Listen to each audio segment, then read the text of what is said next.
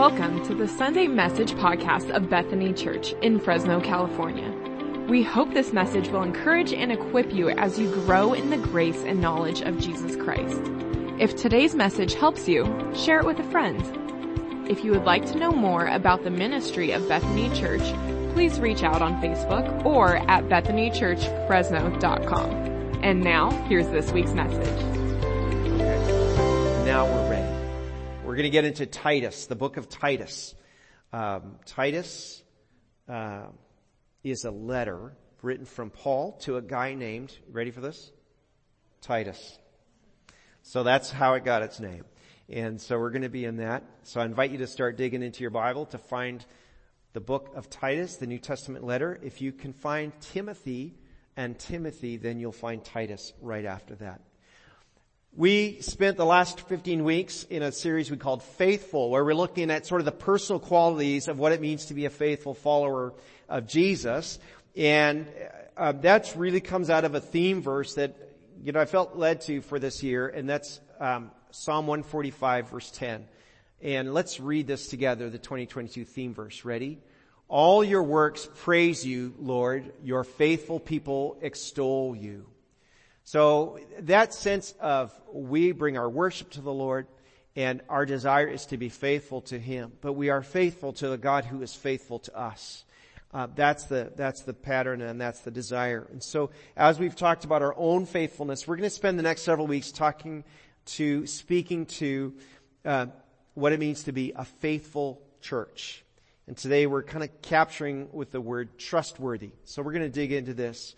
Um, and we're going to be in here for about six weeks in the book of Titus, talking about being a faithful church. And I recognize this book mostly speaks to believers. If you're a, a, a, you know a person who's not sure where you stand with Jesus yet, listen in and, and learn and let God's word teach you.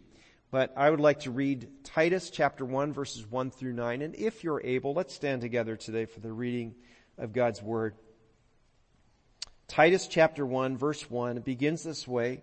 Paul, a servant of God and an apostle of Jesus Christ to further the faith of God's elect and their knowledge of the truth that leads to godliness in the hope of eternal life, which God, who does not lie, promised before the beginning of time and which now at his appointed season he has brought to light through the preaching entrusted to me by the command of God our Savior, comma. All right. If you're ever studying the New Testament, one of the things you're going to learn about the apostle Paul, he has a habit of writing in run-on sentences. This is a good example of that. Verse 4. To Titus, my true son in our common faith, grace and peace from God the Father and Christ Jesus our Savior. Period. There it is. One sentence. Verse 5. The reason I left you in Crete was that you might put in order what was left unfinished and appoint elders in every town as I directed you. An elder must be blameless, faithful to his wife, a man whose children believe and are not open to the charge of being wild and disobedient. Since an overseer manages God's household, he must be blameless, not overbearing, not quick-tempered, not given to drunkenness, not violent, not pursuing dishonest gain Verse 8, rather he must be hospitable, one who loves what is good, who is self-controlled, upright, holy, and disciplined. He must hold firmly to the trustworthy message as it has been taught so that he can encourage others by sound doctrine and refute those who oppose it. Let's be seated together. We do thank the Lord for his word this morning. So what we have here is a letter from a mature leader to a younger leader. And one of the marks of a great leader is that they don't promote their own greatness. Uh, instead, they walk in humility. Uh, the, the, greater a leader is, the greater a servant they will be. Uh, and the model, of course, for us is Jesus, who, as the Son of God, did not come to be served as he deserved, but to serve and to give his life as a ransom for us. And so we want to kind of copy that life of Jesus in the way we are servants. But um, in this letter then to Titus, his what Paul calls his true son in the faith, Paul calls himself a servant of God. And then you see it's proved through his life when you read the New Testament. And this is one of the things to watch for when you're looking for a leader in, a, in church or in your life or when you're seeking out a personal mentor. Look for someone who can say with Paul in verse one, I am so and so, I am Paul, I'm Joanne, I'm whatever, uh, a servant of God. And then watch to see if they actually serve. Like watch to see if that's true in their life and how they treat other people. And, and not only will a good leader be a humble servant, they will know their purpose precisely. This is really important in your life to, to understand your purpose. Paul said his preaching, and I picked this up from verses one and three. Let's put this on the screen. Paul said that his preaching was to further the faith of God's elect, that's you who believe, and their knowledge of the truth that leads to godliness. So knowing truth has a life application of a godly life through the preaching entrusted to me. So that's purpose, Paul's purpose. Furthering the faith of God's elect and their knowledge of the truth through this preaching that he had been given.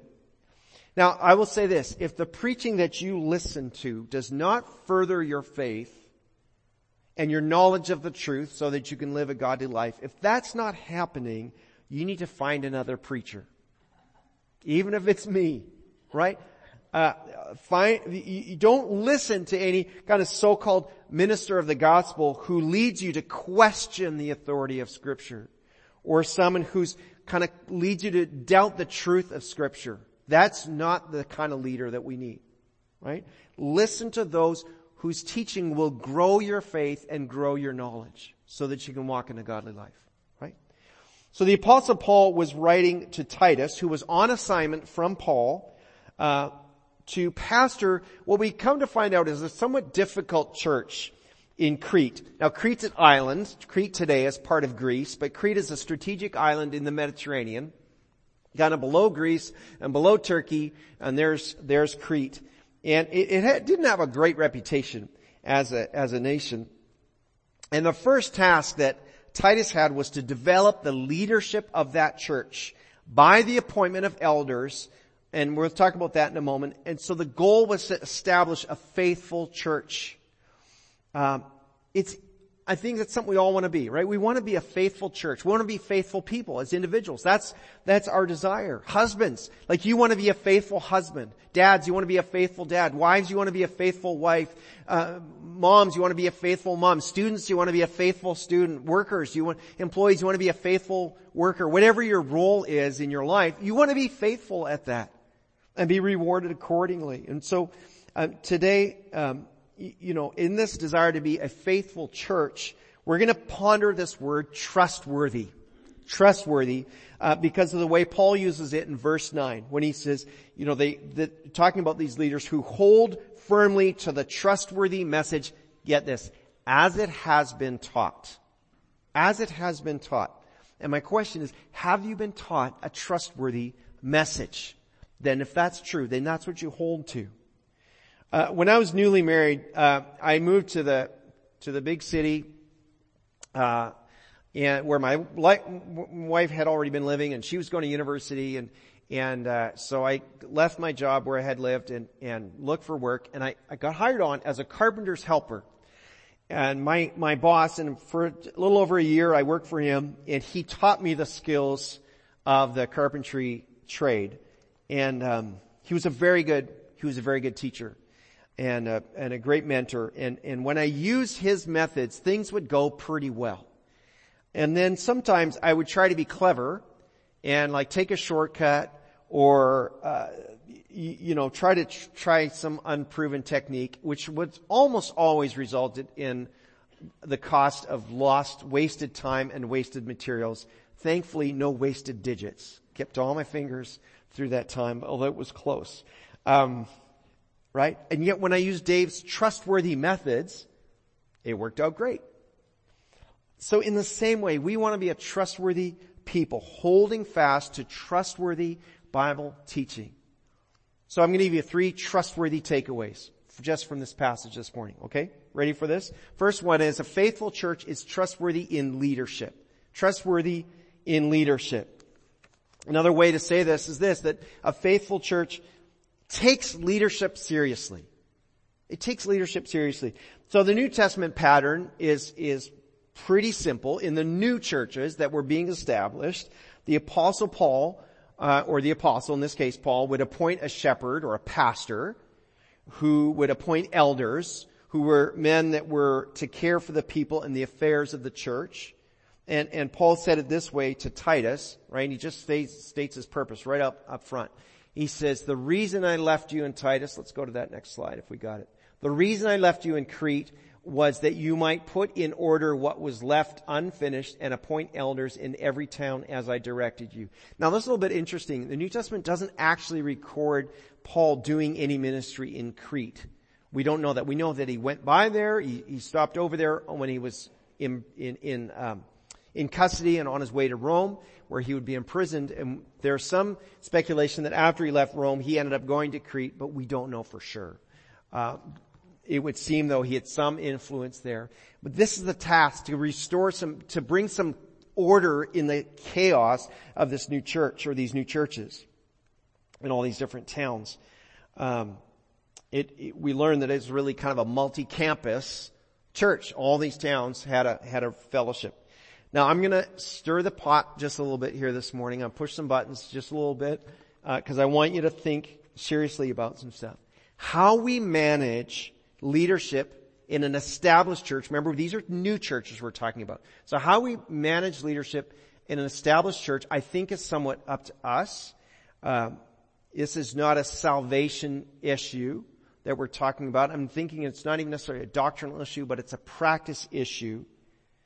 But we ought to take scripture seriously.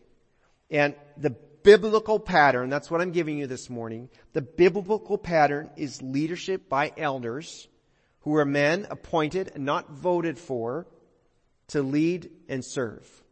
For sure, after Pentecost, uh, church leadership was never by lottery or by uh, by democracy. Church leadership was by appointment through the Holy Spirit. So, uh, for example, a good model for today might be something like a management team of, of mixed people who are then like overseen by elders, governed by by that kind of body.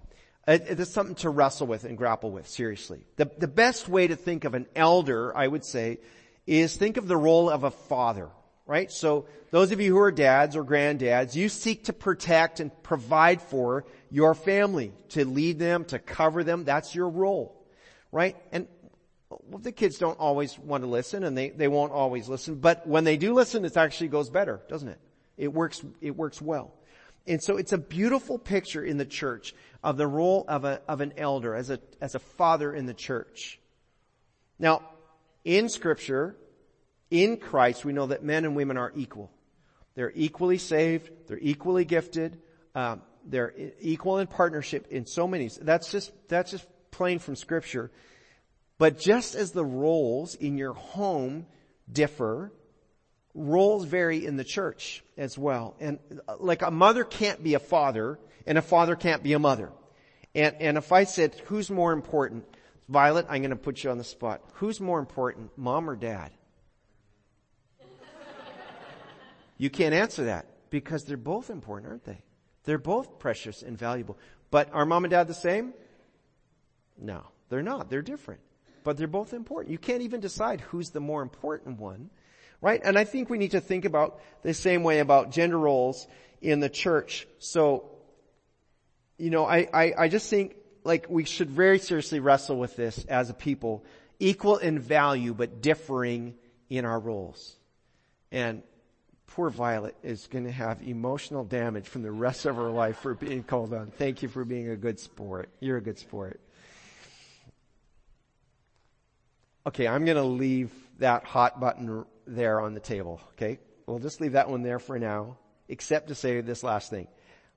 Leadership in church, in a church is crucially important. It's crucially important. A beloved pastor in the U.S., guy named Jack Hayford, said it this way. He said, every body needs a head. A body with no head is dead, and a body with multiple heads is a monster. So leadership is very, very important in the body of Christ. Um, and so you, you have to appoint people carefully and prayerfully. A faithful church is trustworthy in its leadership. All right. Second trustworthy piece is this. A faithful church is trustworthy in character. A faithful church is trustworthy in character. Or you could say it this way. A faithful church is led by and filled with people who have good spiritual character, people who you know their life and their walk with Christ. Right? Paul provides this amazing list in verses 6, 7, 8, 9. He says an elder must be blameless, faithful to his wife, a man whose children believe, uh, uh, um, they're not wild and disobedient. Verse 7, um, he must be blameless, not overbearing, not quick-tempered, not given to drunkenness, not violent, not pursuing dishonest gain. Verse 8, uh, hospitable, loves what's good, self-controlled, upright, holy, disciplined, and holds firmly to the trustworthy message.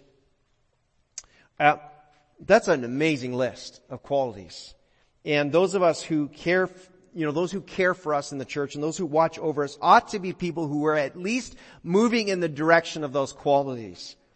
Um, spiritual character in leadership matters. And I would say that's just something of an ideal. Like that's kind of the ultimate, that's the perfect picture of what we would see. And I would say it's qualities that we strive for as a people because a faithful church is not a perfect church nor filled with perfect people. And I will tell you this right now. Here's your chance to make $10 million. If you can find me one perfect person in this church, I will find you $10 million.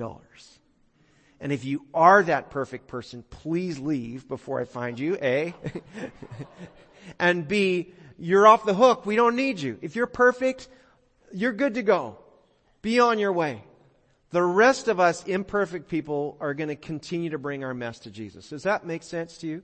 So I'm not saying, oh, there's some perfect people that should lead. I'm saying we're in process together as God's people, but this is what we're striving for. We can grow in these things. We want to be trustworthy in our spiritual character. So things like being blameless. That means we're cleaning up the messes that we've made in our life. You ever made a mess? I've made lots of them in my life. And it's super humbling to have to go around and say, you know what? I really blew it. I'm sorry. Will you forgive me? That's a blameless person. Um, they're, they're faithful, meaning you're faithful to your spouse, those of you who are married. It means parents are parenting diligently. It means you're getting along well with others. It means you're not given to anger. It means you're not obsessed with alcohol or drunkenness um, you know, you're peaceful instead of violent. It means you're honest. It means you're willing to welcome people into your home. It means you love good things. It means you're self-controlled and upright and holy and self-disciplined, bringing some order to your life instead of just being content to perpetually live in chaos. Those are the kind of qualities that we want to grow in and we move toward. And, and then what really sets a good and godly leader apart, I think, and what makes a church stand out as a faithful church is found in verse 9. Look at verse 9 on the screen with me. It says, he must hold firmly to the trustworthy message as it has been taught so that he can encourage others by sound doctrine and refute those who oppose it.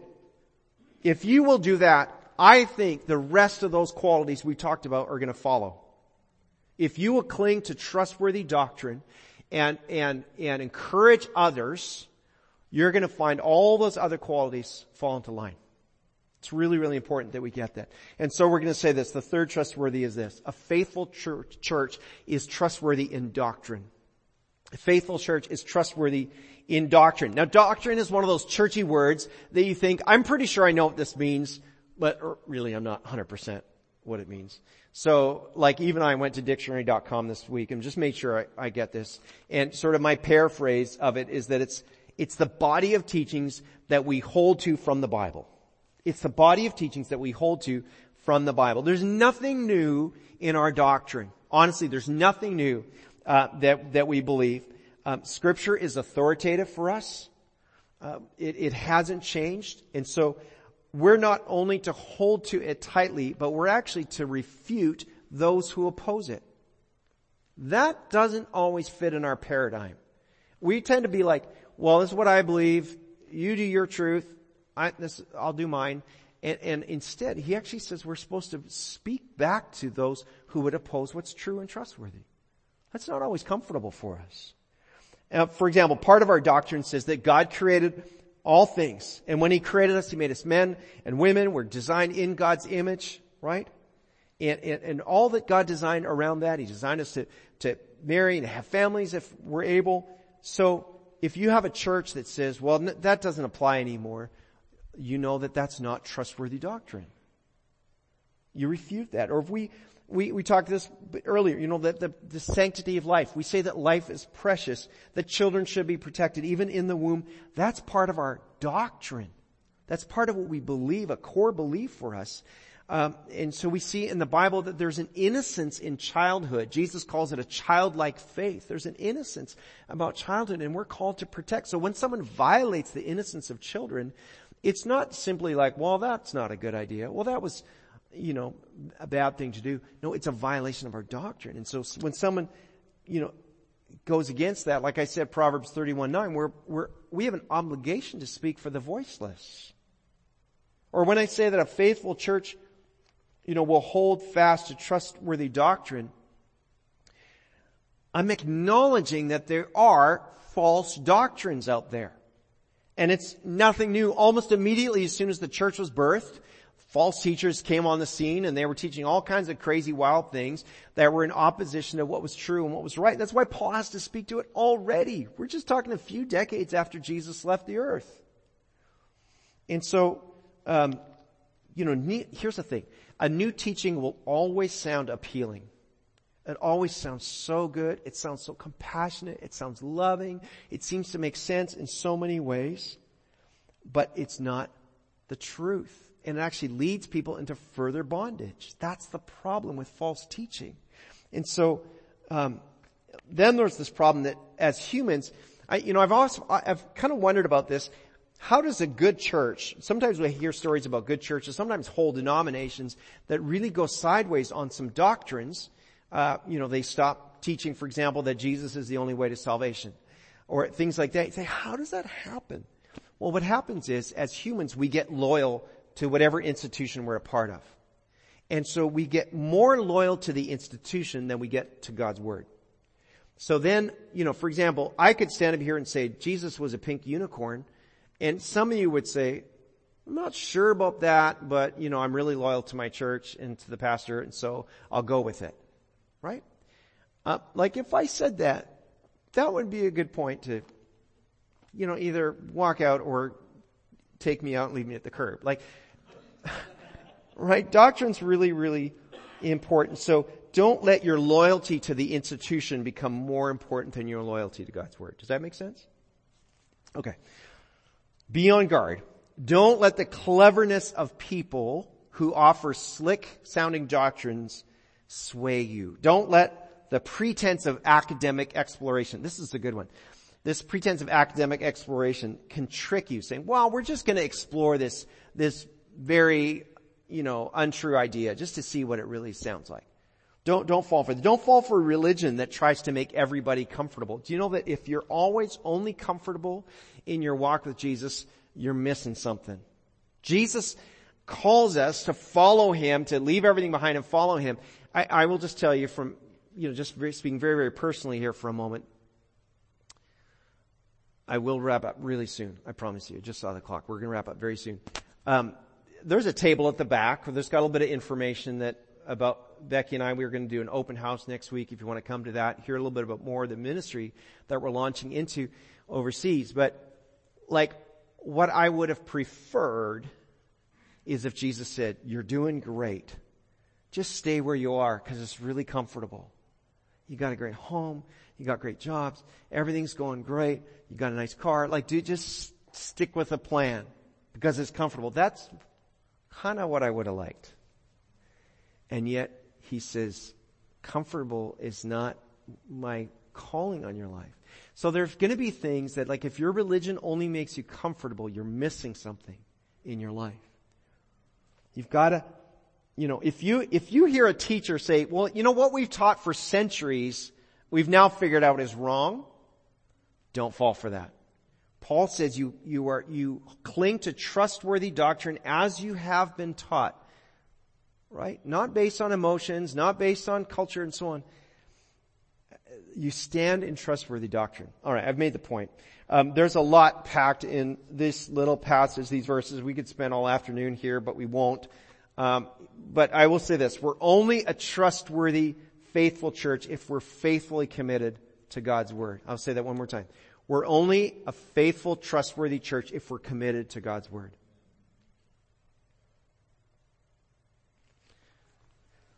And the calling is on your life too. The calling is on your life to grow in faithful, trustworthy character. Right? Is that you? Could you say, I'm growing in character? I saw, I saw a little meme this week. It said, the scariest place to be is the same place you were last year. I'm Like, oh, that's a good thought. Are you someone worth following? Or are you moving in that direction? Or are you seeking those who will help you grow? Because that's you want to be. Listen to good teachers. Find some good podcasts. Read a good book. And of course, the last thing I'll say is, none of what we've talked about is relevant if you're not a follower of Jesus. Like you can disregard 100% of what I've said today if you have not chosen to follow Jesus. Because Jesus says, come follow me, and then it opens all this up. And if you've never followed Jesus, but you want to, we teach it to our kids. Crystal, you were sharing that, you know, many of our children have responded to Jesus. They've given their life to Jesus through our crew program, which has just been amazing.